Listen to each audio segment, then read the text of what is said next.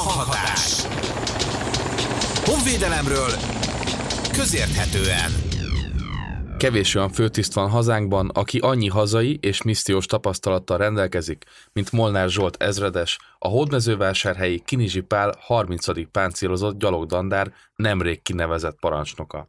Ciprustól Bagdadig számos feladatban vett részt, irányította afgán és iraki katonák kiképzését, volt amerikai-magyar csoport parancsnoka, valamint a Ludovika zászlóalj parancsnokaként tevékenyen részt vett a hazai tisztképzésben. Eddigi szolgálata során szinte megszámlálhatatlan külföldi és hazai elismerésben részesült. A honvédelmi miniszter 2023. január 1-i hatállyal megalapította a Magyar Honvédség Kinizsi Pál 30. páncélozott gyalogdandárt, a parancsnoki teendőkkel pedig Molnár Zsolt ezredest bízta meg, akit köszöntünk a stúdióban. Tisztelettel köszöntök én is mindenkit. Nagyon szépen köszönöm a lehetőséget, hogy itt lehetek, és megoszthatom gondolataimat veletek, és mindazokkal, akik hallgatják ezt a műsort. Ez itt a Fokozott Hanghatás, a honvédelem.hu podcastjának 34. adása. A mikrofonnál Antal Ferenc és Ördög Kovács Márton, a hangmérnök Szombati Gábor.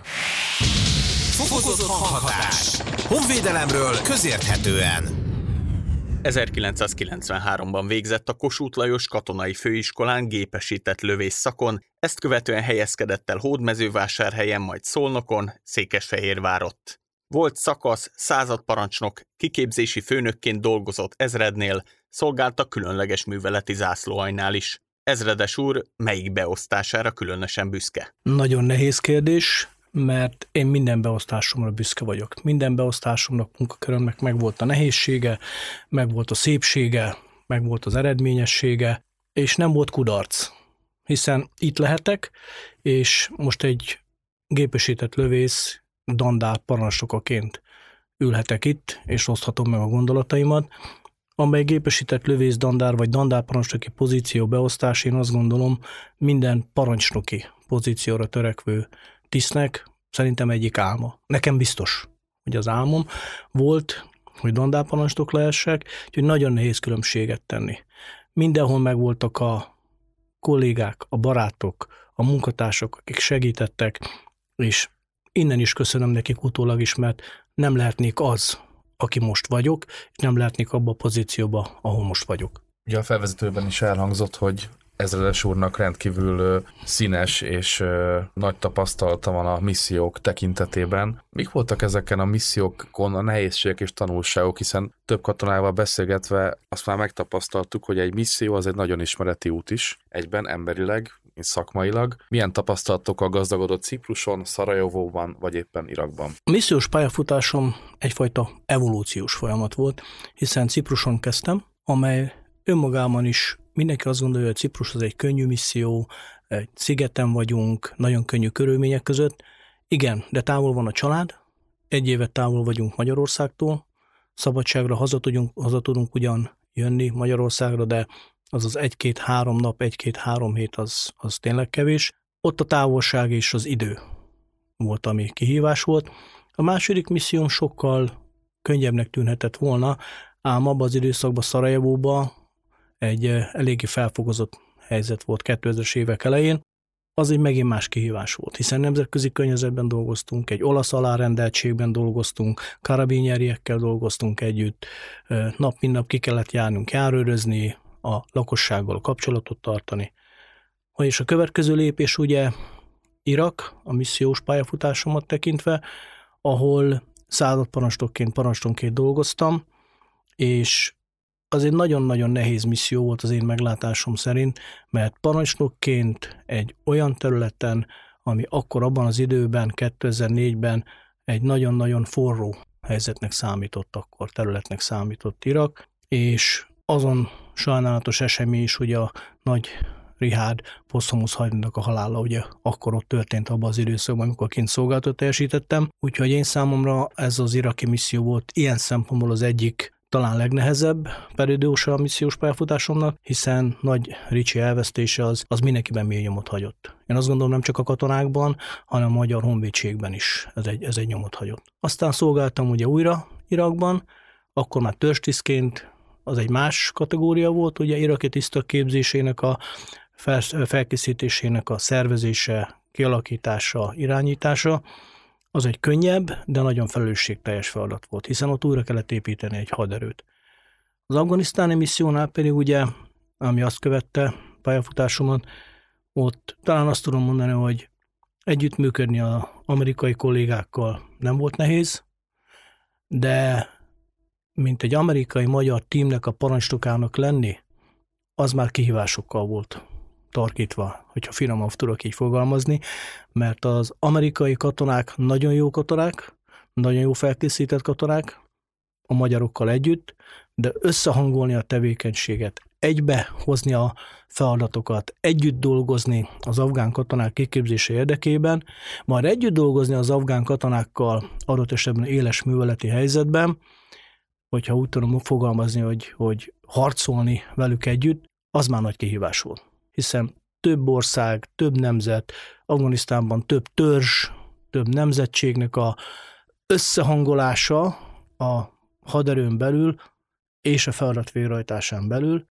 az nem volt egyszerű. Azt kell, hogy mondjam. Mi ennek az összehangolásnak a kulcsa? Ugye minden misszió nemzetközi, több nemzet van együtt, a nemzeteknek adott esetben van közös történelmi múltja, lehet az akár épp pozitív vagy negatív, de a jelenben mégis együtt kell megoldani egy feladatot. Mi a kulcsa a sikeres megoldásnak? Az én meglátásom szerint nyitottság és döntésképesség megléte. És határozottság. Embernek nyitottnak kell lenni a kultúrák, a különbözőségek irányába, mindenképpen határozottnak kell lenni, hiszen parancsnokként, vezetőként elvárják, hogy határozottan és egyenesen álljak az emberek előtt, illetve tudjak dönteni. Minden parancsnok tudjon dönteni. Közhely, de a nem döntés a legrosszabb döntés. Mindig minden esetben tudni kell dönteni. És ezt a katonák, a beosztottak, a kollégák érzik, látják, és ezáltal egy bizalmat szavaznak a parancsnoknak, a vezetőnek. Hiszen ő tud dönteni, ő tudja, hogy merre felé haladunk, ismeri a nagy képet, ezáltal a jó irányba fog minket vezetni. Ez bizalom. A parancsnok iránti bizalom. Így tudnám összefoglalni.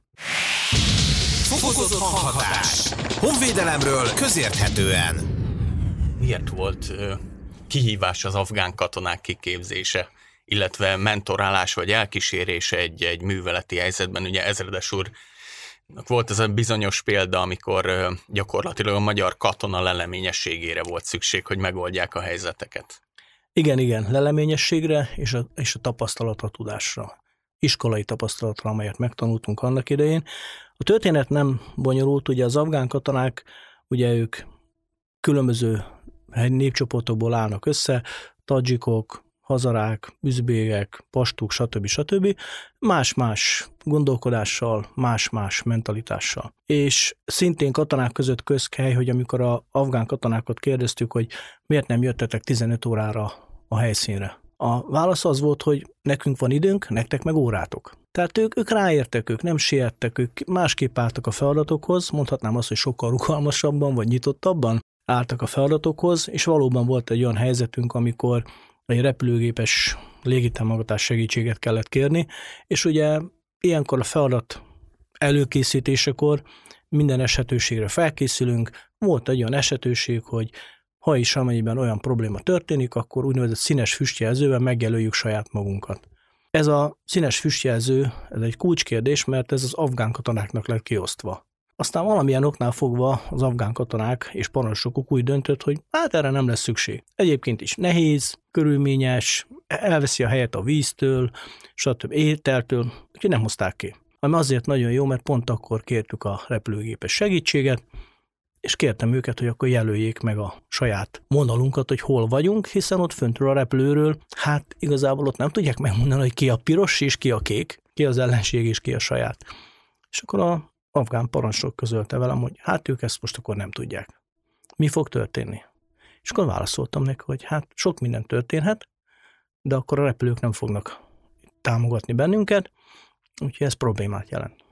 Viszont elkezdtem gondolkodni nyilván, és ahogy említettem az elején, az iskola, a tapasztalat, az évek hozták azt, hogy ha a repülőnek jelet akarunk adni, hogy hol vagyunk, akkor a előretolt légirányító segítségével rávezetjük őket a célra, igen ám, de milyen célra? Úgyhogy vagy megfestjük magunkat a színes füstjelzővel, megfestjük idézőjelbe, vagy megfestjük a másik oldalt. Úgyhogy parancsot adtam arra, hogy cseréljen mindenki tárat, úgynevezett fényjelző lövedéket használjunk, és ezzel a egyszerre kilőtt sorozatokkal jelöljük meg a másik oldalnak a célterületét. Úgyhogy ennek köszönhetően az a 2 perc, amíg én is átgondoltam, hogy mit kellene tenni, ez pozitívan telt, és így meg tudtuk festeni a másik oldalnak a területét, így a légi csapást azt tudtuk kérni, és rá tudtuk vezetni a repülőket. A előbb taglalt missziók után 2011-ben a magyar tisztképzés Fellegvárába érkezett, hiszen a 2011-ben megalakult Ludovika zászlóalj parancsnoka lett. Milyen érzés volt ez a váltás, és hogy állt a feladathoz? Hát viccesen azt mondhatnám, hogy furcsa. A kollégáim mind megkérdezték tőlem akkor, hogy akik ismertek, hogy ilyen harcoló parancsnok vagyok, harci parancsnok vagyok, szeretem vezetni az állományt, szeretek az élre állni, és gyerünk, és menjünk, és csapat, és terep, és gyakorlótér. És megkérdezték tőlem, hogy biztos, hogy te oda az egyetemre akarsz menni, és ezzel akarsz foglalkozni? Először elgondolkodtam a válaszon, de aztán azt a választ adtam, hogy most is azt tartom, hogy szerintem egyik legfelmelőbb érzés az, hogy a leendő tisztek a kezem alatt formálódhattak. Én nem oktattam a Nemzeti Közszolgálati Egyetemen, se a kollégáim, hanem mi az úgynevezett katonai szocializációért, katonává való válásért, katonává való formálásért feleltünk. És én azt gondolom, hogy az akkori vezetés azt a bizalmat adta meg nekem, hogy az a tapasztalat, amely évek alatt a csapattól, a tereptől, a külföldi misszióktól összegyűlt, és a fejemben, lábamban, kezemben összpontosult, azt most átadhattam a tisztjelölteknek. Azaz, a valóságot tudtam részükre átadni. Mi vár rájuk, mire készüljenek, és segítettem a tisztéválás folyamatát. Ez egy óriási dolog, mert azt tudom mondani, hogy mind a mai napig, ha találkozom most már századosokkal, őrnagyokkal, főőrnagyokkal, akik annak idején Ludovikán végeztek, mindannyian nagyon-nagyon pozitívan gondolnak vissza arra az időszakra, még ha néha nagyon nehéz is volt, hiszen vezetőként hoznom kellett olyan döntéseket, ami egy fiatal embernek, akit mondjuk bezárunk éjjel-nappal egész hétre, úgyhogy ő ki akar menni a városba és szórakozni akar, hát, és ha bezárják őt, és ha kiviszik terepre, akkor azt nehezen abszolválják. De így utólag minden megvilágosodott számukra, nagy többségük számára, és kapom a visszajelzéseket, hogy hát nézze ezeres úr. Lehet, hogy kemény volt, amit ön csinált, de így utólag attól vagyok itt most olyan tiszt, amit ön ott elmondtak, illetve bemutattak. Még a Ludovika zászlóalj parancsnokaként kapott meghívást a Royal College of Defence Studies felsővezetői kurzusra, ami több szempontból is hozott újdonságot. Igen. Tehát Londonban volt ez az iskola, és ez egy fantasztikus lehetőség volt. Kiterjeszteni a tudásomat, stratégiai szinten történő gondolkodásomat, kiszélesíteni, egy más megvilágításba helyezni nem csak a szűken vett katonapolitikai, diplomáciai tudásomat, hanem a világra kiterjedően. Több mint 100-an voltunk ezen a tanfolyamon, ha jól emlékszem, igen, 48 nemzet vett ezen a tanfolyamon részt, küldött hallgatókat, és mondjuk Bangladestől Egyesült Államokig ott ülni ezekkel a hallgatókkal velük, és beszélgetni velük nap mint nap, és egy más felfogásban látni a világot, érzékelni a világot, ez egy fantasztikus élmény volt. Nem mellesleg olyan előadók voltak a tanáraink, illetve előadóink, mint például Boris Johnson, akit szerintem nem kell senkinek bemutatni. Ő is volt ott, mint előadó. Volt előadóként a brit különleges műveleti erők főparancsnoka. Volt előadónk a francia összeegyesített haderő parancsnok helyettese.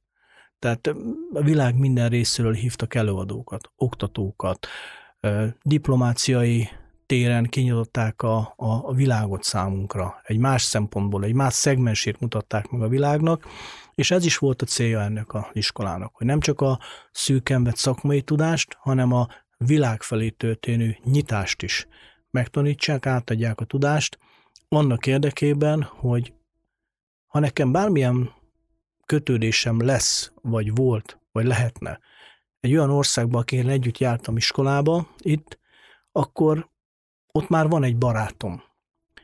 Szó szerint azt mondták az RCDS-nél, hogy mi egy család vagyunk. Most már egy család része vagy. Nem kell hivatalos csatornákat használnod elsőnek, használd a nem hivatalost, használd az osztálytársadat, majd később rátértek a hivatalosra is. De sokkal egyszerűbb a kapcsolatépítés, a kapcsolattartás. Tehát ez is egyik célja volt, fő célja volt ennek a tanfolyamnak, mindamellett, hogy mind stratégiai, mind geopolitikai, mind minden egyéb más szempontból, diplomáciai szempontból hatalmas nagy tudást adtak át szerencsére. Egy fantasztikus tanfolyam volt. Én bárkinek bármikor azt tudom mondani, javasolni, hogy vegyen részt ezen a tanfolyamon, ha van lehetősége. Fokozott hanghatás. Honvédelemről közérthetően. Ezeket a barátságokat lehet napra készen tartani? Tehát ez 100 barátot? Lehet, természetesen lehet, hiszen a alumni program működik az ACDS-en belül, kapjuk a leveleket, kapjuk a információkat, illetve hát a barátságok amúgy sem szűnnek meg. Egyszerű példát tudok mondani. A jelenlegi, jól emlékszem, szerb katonai attasé, az például nekem osztálytársam volt, aki itt Magyarországon attaséként dolgozik most. Kint Londonban az albán katonai attasé az osztálytársam volt, és néha-néha egymásra írunk, mi újság van, hogy vagy, hogy van a család, stb. Tehát nagyon-nagyon komolyan tartjuk a kapcsolatot. Nem mellesleg az afrikai országoknak a képviselőinek nagyon sok gyereke, családtagja például Debrecenben tanul a iskolában, egyetemen. És ők is rám írnak, hogy vagy, mi újság, meglátogatjuk a lányunkat Debrecenbe, tudunk-e találkozni. Tehát tér és idő már nem számít ebben a korban, ilyenkor már. Ugye nemrég tért haza az Egyesült Államokból, hiszen 2018 és 2022 között Norfolkban teljesített szolgálatot. Ugye itt egy érdekesség, hogy ezt a szolgálatot az Amerikai Védelmi Minisztérium egy elismeréssel is minősítette. Mivel lehet kiérdemelni ilyen elismerést, és milyen tapasztalatokat gyűjtött ez alatt a 4 év alatt? Az elismerést azt azzal lehet kivívni, hogy mind a két ország, én összekötőtiszt voltam. Tehát összekötőtiszt voltam a NATO parancsnokság, illetve az amerikai parancsnokság között, úgy értem Magyarország felé. Összekötőtiszti feladatomként ugye pontosan azokat a programokat tudtam, nem is azt mondom, hogy menedzselni, hanem segíteni, támogatni, amelyek Magyarországnak fontosak voltak, és most is fontosak a haderőfejlesztési programon belül. És azok a kétoldalú együttműködési pontok, és most ez nagyon hivatalosan hangzik, hogy ez mit jelent a valóságban, hogy például olyan kiképzési programokon tudtunk részt venni Magyarország részéről, vagy küldtek az amerikaiak egy tanácsadó csoportot, vagy tudtak Egyesült Államokba kiutazni magyar kollégák, és ott helyszínen átvenni a tudást, a tapasztalatot. Ezek szinte 90%-ban azon a területen a rajtam keresztül működtek. Én voltam az egyik koordinátora, nyilván volt Magyarországról is és Egyesült Államokból is egy-egy koordinátor, én voltam az összekötő kapocs. És ezt én nagyon komolyan gondoltam, és komolynak vettem ezt a feladatot, mint minden mást, és úgy gondoltam, hogy Magyarország nagyon-nagyon sokat tud ebből profitálni, legyen a szabályzatok, segédleteknek a hazajuttatása, nyilván nyílt információ csatornákon keresztül, és nyílt információ természetesen. Részt vettem különböző projektekben az amerikai fél részéről, elemzéseket készítettünk, a Covid időszak alatt szintén dolgoztunk, tehát nem volt különbség. Az ukrán válság helyzetnél pedig ugye, amikor kialakult tavaly az ukrán válság, akkor ott elemzéseket készítettünk, ezeket ott publikáltuk, természetesen a magyarországi szakértők bevonásával. Magyarország felé küldtem haza információt pont az ukrán helyzetről a szakértői területekre, és ezek adták összességében azt, hogy az amerikai fél úgy értékelte, hogy mind Magyarország, mind pedig az Egyesült Államok felé egy olyan munka mennyiséget és minőséget tettem le az asztalra. A minőséget azt szeretném én gondolni, hogy minőség. Tettem le az asztalra, amely alapján kiérdemeltem ezt az elismerést. Az amerikai elismerés az mindig egy picit, hogy mondjam, tettük, nem időre adják az elismerést, hanem ők valós teljesítményre. Ezt nem azért mondom, mert én kaptam, hanem ők meg is mondták, hogy amikor én hazajövök, tehát amikor tavaly hazajöttem júliusban, én nem tudtam, hogy ők elismerésre terjesztettek föl. Ezt utána a volt nagyfőnököm, fogalmazunk így, ő jött ide, és én nem is tudtam, hogy kitüntetést fognak nekem átadni. Én nem tudtam. Csak szóltak, hogy vegyek részt ezen a megbeszélésen, mert ők jönnek éppen Magyarországra, mint volt tagja annak a csoportnak.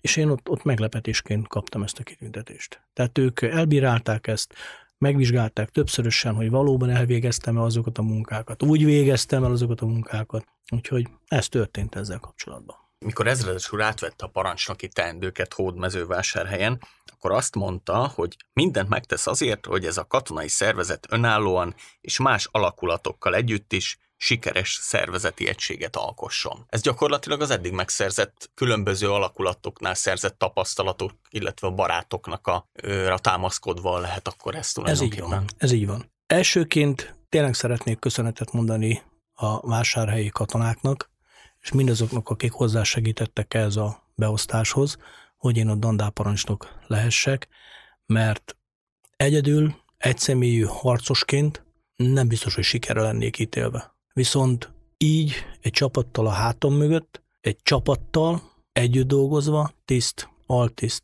legénység, közalkalmazotti állománnyal, én azt gondolom, hogy egy hatalmas munkát tettek le ők az asztalra. Szeretném azt gondolni, hogy az én vezetésemmel, és egy hatalmas munka áll még előttünk természetesen.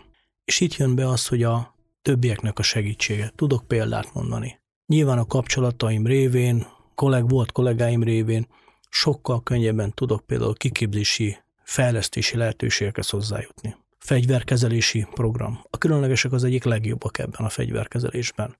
A parancsnokkal jó viszonyban vagyok, voltam folyamatosan, gyakorlatilag bármikor jönnek a különleges műveletiek fegyverkezelést oktatni részünkre, hiszen ha ők a legjobbak, akkor miért ne ők oktatnák? A szegedi rendőrkapitánysággal nagyon jó viszonyban vagyunk, hogyha nekünk misszió előtt célfelkészítésre, civil járművek használata és azokkal való mozgás, nem konkrétan katonai oszlopként, annak a használata, annak a mikéntje, ők abban legjobbak. Akkor őket kérem fel erre a feladatra.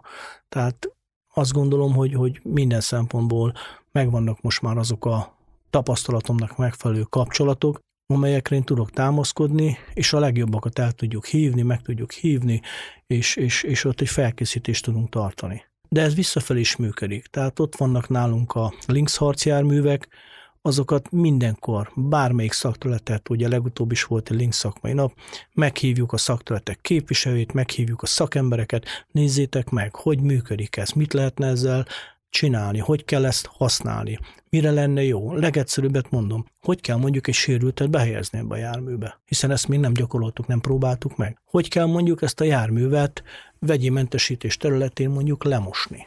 Hogyan kell ezt, melyek azok a kritikus területek, amelyekre figyelni kell. A fegyverzett technikusokat elhívom, nézzétek meg a fegyverrendszereket, hogy működik, milyen ez a fegyver, mire jó ez, mire nem. Tehát szeretnék adni is ezáltal. Tehát ott van az eszköz. Ez az eszköz, ez a magyar adófizetőknek köszönhetően érkezett ide. Akkor használjuk, akkor adjuk át a tudást mindenkinek, aki erre érdemes, és aki ezt szeretné megismerni. Fokozott hanghatás. Honvédelemről közérthetően. Ugye a páncélozott gyalogdandár egyik jellegzetes technikai eszköze, ezredes úr is itt hordja a felvaróján a Lynx harcjármű. Pontosan milyen új kiképzési foglalkozásokat igényel ez az abszolút high-tech eszköz, vagy akár infrastrukturális fejlesztéseket? Kiképzési foglalkozás területén az alap kiképzési formák nem változtak. A lőkiképzés, a harcjárművezetés, a jármű javítása az hasonló rendszerben működik, mint a eddigi technikai eszközöknél. Én inkább a járműnek a kompakt egységére szeretném a figyelmet ráirányítani. Digitális rendszerek vannak ebben a járműben, vagy lesznek ebben a járműben. Ez a jármű egy fejlesztés alatt álló eszköz természetesen, és azt a megtisztelő feladatot kaptuk, hogy segítsük ennek a járműnek a fejlesztését a német cégtől. Nem tudnám azt mondani, hogy ennek a járműnek különleges képzési feltételei vannak. Inkább azt mondanám, hogy más képzési tudást, más alapképességet igényel. Tehát ez a jármű már nappal éjszaka képes lőni olyan szempontból, hogy a technikai eszközé járható képessége ezt bármikor tudja adni. Ez a jármű, ez nappal éjszaka képes a közúton, terepen nagy sebességgel menetet végrehajtani, azaz haladni, akár rossz terepviszonyok között is. Tehát az éjjellátó rendszere ezt teljes mértékig ezt adja, ezt segíti. Tehát ezeknek a új technikai kiegészítő eszközöknek a megtanulása, azok karbantartása, az már kihívást jelenthet, hiszen az eddigi technikai eszközeink közül nem mindegyik volt alkalmas ilyen feladat végrehajtására. Ebből a szempontból. Voltak technikai eszközeink, voltak kiegészítő berendezéseink, tudtunk ilyen feladatot végrehajtani, de ilyen szintű és mértékű, léptékű ugrás azért az kihívás a katonák számára is. Tehát kihívás. Az a digitalizált rendszer, amely ezt az eszközt működteti, az a kompakt egység, ahogy említettem az előbb, azért ez már egy új generációt kíván. Személyi feltételek adottak most jelenleg hozzá, vagy itt is ezen a területen is szükséges a toborzás? Szerencsére személyi feltételeink adottak, a jármű önmaga egy toborzó erővel bír. Tehát ugye amikor én az eszközt megláttam és megkaptuk, akkor kiválasztottuk rá azokat a katonákat, akik elsősorban fel lesznek készítve erre az eszközre, annak használatára, karbantartására, üzemeltetésére, és érdekes módon nem kellett toborozni. Tehát önként jelentkezett szinte, mindenki. Az új eszköz egy vonzóerő, egy mágnes, egy új technika, a legjobb technika, a legújabb technika, még a hideg is kirázott hirtelen. Tehát nem kellett toborozni a katonákat. Mindenki szeretett volna ezzel foglalkozni, és szeretne most is. Gyerünk, ez kihívás, ez új feladat, új technika, egyik legmodernebb technika, akkor hajrá. Nagyon-nagyon jó. Ez minden katonával jó dolgozni, de a Lynxen dolgozó jelenlegi katonák, akik később kiképzőké fognak válni, hiszen a legjobbak kerültek kiválasztásra, és ők lesznek a kiképzők, akik majd kiképzik a következő generációját a katonáknak. Ugye ez annyira új technika, hogy amennyire jól tudom, először Magyarországon lettek rendszerbe állítva. Ezek milyen előnnyel járhat egy ilyen elsőbség? Pont, hogy az előbb is említettem, mi most részt veszünk a fejlesztésben részben. Ez egy kompakt egység, hogy több egyére is ezt említettem, viszont vannak olyan sajátosságok, amelyekre mi rávilágítunk. És akkor a német cég azonnal reagál, azonnal képes változtatni, és azokat a kisebb módosításokat a mi kéréseink alapján módosítja. Nem akarom elvenni a tatajak kenyerét, de ugye a Leopard 2 A7, azt már úgy hívják, hogy HU. Tehát, hogy egy magyar fejlesztésű, magyar verzió. A Lynxnél is ugyanez a helyzet. Tehát mi tudjuk azt, hogy mit szeretnénk bele, tudjuk azt, hogy mi az, ami nekünk jó, mi az, amit mi szeretnénk, ezáltal mi javaslatokat fogalmazunk meg most így a rendszerbeállítás megelőző lépéseiben, és ezeket a feltételeket, ezeket a feladatokat, ezeket a kihívásokat mi elmondjuk a gyártónak. És a gyártó rendkívül rövid időn belül ezeket azonnal be is építi a rendszerbe. Ja, mivel tényleg nincs nagyon még tapasztalt ezzel a járművel kapcsolatban a hallgatók részéről egyáltalán, Ezredes úrnak viszont óriási tapasztalata van a különböző nemzetek harcjárműi tekintetében. Mi az, amivel leginkább párhuzamba lehet állítani a Lynxet, hogy legyen egy kis viszonyítási pontunk? Kezdjük azzal, hogy ez nem kerekes harcjármű, hanem lánctalpas. A második ilyen, hogy ebbe az eszközbe minden olyat beépítettek, amelyek a jelenleg és az elmúlt harcérintkezéseknek a tapasztalata. Hogy ez mit akar pontosan? Például úgy van kiképezve az alja, az alsó páncélzata a járműnek, hogy amikor egy robbanás történik a jármű alatt, nem fogja átütni a páncélt, hanem ez a erő, ez a robbanás ereje, ez elvezetődik oldalra. Tehát így van kialakítva az alja. Az oldal páncélzata olyan vastag és olyan újdonságokat, újításokat tartalmaz, amelyet a legújabb rendszerek tudnak. Most a technikai részletekbe nem mennék bele, hiszen aki arra kíváncsi, az a interneten bármikor megnézheti ezeket az aktív és reaktív páncélzatoknak a rendszerét, illetve ami én azt gondolom, hogy különbözik a többi eszköztől, példát tudok erre mondani. Kimentünk Németországba, és hogy ők a hasonló járművet, a Pumát használják. És a német kollégák mondták nekünk, hogy hát azért ők irigyek. Ti irigyek vagytok ránk. Miért? Hát mert jó ez a Puma, de a ti Lynxetek sokkal jobb lesz. És ez nekem több, mint elég. Amikor egy német tiszt kolléga azt mondja, hogy az a ti Lynxetek sokkal jobb lesz. Lehet, hogy nekünk is az lenne jobb. Akkor Én akkor erről nem szeretnék többet mondani. Tehát, amikor tehát ez egy más eszköz. Én úgy hívtam mindig, és úgy is hívom most is, hogy 21. század plusz a jármű. És ez mindent akar. Mindent. A védelmi képességét, a manőverező képességét, a páncél, a tűzerejét, mindent.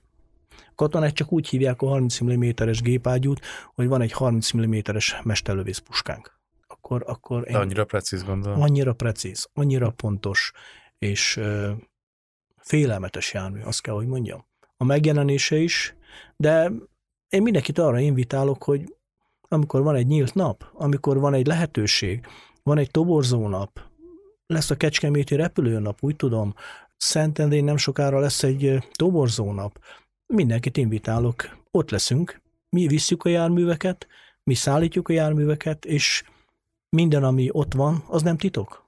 Tehát jöjjenek el, nézzék meg, tapasztalják első kézből, ne csak abból, amit én most itt elmondok. Fokozott hanghatás. Honvédelemről közérthetően. Katonai szervezetnél szolgáló lövészkatonáknak a felszereltsége és a digitalizáció, az is halad, gondolom, párhuzamosan. Igen, szerencsére a miniszter úr meghozta a döntést, és megközölött a digitális katona felszerelésnek a beszerzése, ugye ahogy köznyelven DIKA felszerelésnek hív. Mindent rövidítünk, ugye mi katonák, tehát a DIKA felszerelés, mint digitális katona felszerelés elindult, úgyhogy megközölött ennek a programnak a kiszélesítése. Az egyéni felszerelésben már ugye látszik a katonákon a sisak, a fegyverrendszer, a kézi fegyver cseréje, ugye a brandkarabélyokra, illetve a pisztolyokra, illetve a géppisztolyokra.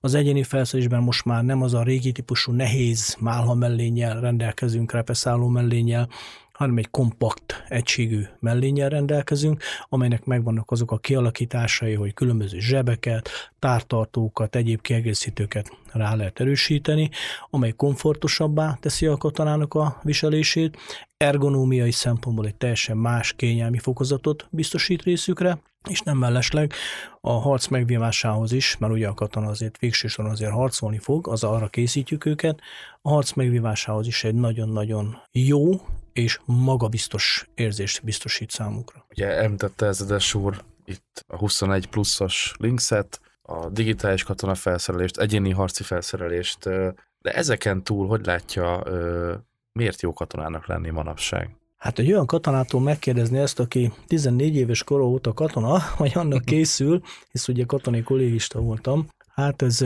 hogy mondjam, nem biztos, hogy egy jó választ fogok adni, de miért jó katonának lenni? Én inkább megfordítanám ezt a kérdést. Katonának kell lenni. Szükség van olyan fiatalokra, szükség van olyan magyar állampolgárokra, akik elkötelezettek a hadsereg irányába. Nem tudom azt mondani, hogy miért jó katonának lenni. Mert mondjak közhelyeket? Mert nagyon jó a társaság, mert barátokat tudsz szerezni, mert tök jó a technika, és jó lesz. Én nem hiszem. Be kell jönni, meg kell ismerni. A tisztjelölteknek mondtam annak idején mindig, hogy nem mindenki alkalmas katonának. Tökéletes orvos, mérnök, bármi lehet belőlük. De a katona, ő más. Én azt gondolom, hogy más. Legyen a szerződéses, hivatásos, tartalékos katona, ők mások. Ők többet akarnak adni. Én azt szeretném kérni mindenkit, adjon egy picivel többet, lépjen be hozzánk, jöjjön el, tapasztalja meg. Legyen tartalékos, legyen szerződéses. Tapasztalja meg, hogy milyen katonának lenni. Mert, hogy közhelyet fogalmazzak, hogy a lelátóról mindig nagyon könnyű focizni. Tessék bejönni, ki kell magunkat próbálni. Puding próbálja az evés. Meg kell jönni, meg kell nézni, igen, ez tetszik, igen, ez jó. Nem kell mindenkinek harcolónak lenni. Van logisztikai lehetőség, van harctámogató lehetőség szolgálni. Részletekben nem mennék bele, de a lényeg az, hogy van a harcoló, nem harcoló. Be kell jönni, meg kell nézni. Kiváló katonaorvosaink vannak. Kiváló hírinformatikusaink vannak. Be kell jönni, meg kell nézni. És azt kell, hogy mondjam, a hírinformatikára csak visszacsatolva, már nem az a rendszer van, mint ami 30-40 éve. Kihúzunk egy kábelt, és a telefon egyik végén beleszólok, és a másik végén beszél valaki. Teljesen más rendszert használnak már most a honvédség is szerencsére. Be kell jönni, ki kell magunkat próbálni, és ne a lelátóról focizzunk. Tessék bejönni. Próbáljuk ki. de egy nagyon jó csapatba fog kerülni mindenki, ebbe biztos vagyok. Ennyi tapasztalattal a háta mögött, ezredes úr, hogyan látja a hazánk NATO szerepét? Tehát mennyire megbecsült a magyar katona a NATO-ban, illetve ugye nyilván külföldön is látják a honvédelmi és haderőfejlesztési programnak az eddigi elért eredményeit. Hogyan lehetne ezt így összefoglalni? A saját tapasztalatom az, hogy a magyar katona, hogy újra közhelyet fogalmazzak, mindenhol nagyon jó katona, mindenhol megállja a helyét, és mindenhol a legmagasabb elismerésre szólnak a magyar katonákról. Nem kérdelezik meg a kiképzettségünket, nem kérdelezik meg a felkészültségünket, nem kérdelezik meg a nyelvtudásunkat, akár altiszti szinten is, de most már mondhatnám a szerződéses katonaszintet is, hiszen őrekik is van lehetőségük nyelvet tanulni most már, nem kérdelezik meg a magyar katonát. Semmilyen szempontból. Egy jó pár évvel ezelőtt emlékszem, az amerikai kollégám azt kérdezte tőlem egy gyakorlaton, hogy de figyelj már, hogy tudjátok ti ebbe a felszerelésbe ezt a feladatot ilyen jól végrehajtani? Mondtam neki, hogy nem értem a kérdésedet. Hát, mert ez a felszerelés azért ez úgy elég nehéznek tűnik, és kicsit olyan nem teljesen komfortos a katonák számára. Mondtam neki, hogy igen, mi a probléma? Nekünk ez van, mi ezzel oldjuk meg a feladatot. És azóta ez fejlődött természetesen. Még jobb felszerelésünk lett, még jobb kiképzettségi szintet tudunk elérni ezeknek köszönhetően. Visszakanyarodva, azt gondolom, hogy NATO tagjai vagyunk, ez nem opció számunkra, tesszük a dolgunkat, megfelelünk a nemzetközi elvárásoknak, nemzetközi feladatainknak, legyen az NATO, legyen az EU, legyen az bármilyen felkérés és vagy elvárás, ugyanúgy végrehajtjuk a készenléti készültségi szolgálatainkat, ugyanúgy részt veszünk a nemzetközi gyakorlatokon, és én azt gondolom, hogy minden ilyen gyakorlaton a magyar katonák csak öregbítik Magyarországnak, és azon belül pedig a magyar katonáknak a hírnevét, mert én bárhol jártam, bárkivel bármit beszéltem, akár nem hivatalosan is, mindenki azt mondta, hogy nagyon jó katonák vagytok, bármikor szolgálnánk veletek. Legutóbbi példa, kint voltam Koszovóban, meglátogattam a kint szolgálatot teljesítő vásárhelyi katonákat, az olasz parancsnokságtól az a visszajelzés jött, hogy bárhol, bármikor tudnának azonnal minket alkalmazni, mert régen láttak már ilyen ritka fegyelmezett és jó felkészített katonákat. Ezredes úr, köszönjük szépen, hogy időt szakított ránk, és köszönjük a hallgatóknak is, hogy velünk tartottak. Amennyiben tetszett az adás, akkor iratkozzatok fel a Spotify csatornánkra, kövessetek minket a YouTube-on, de megtaláltok minket a honvédelem.hu-n is.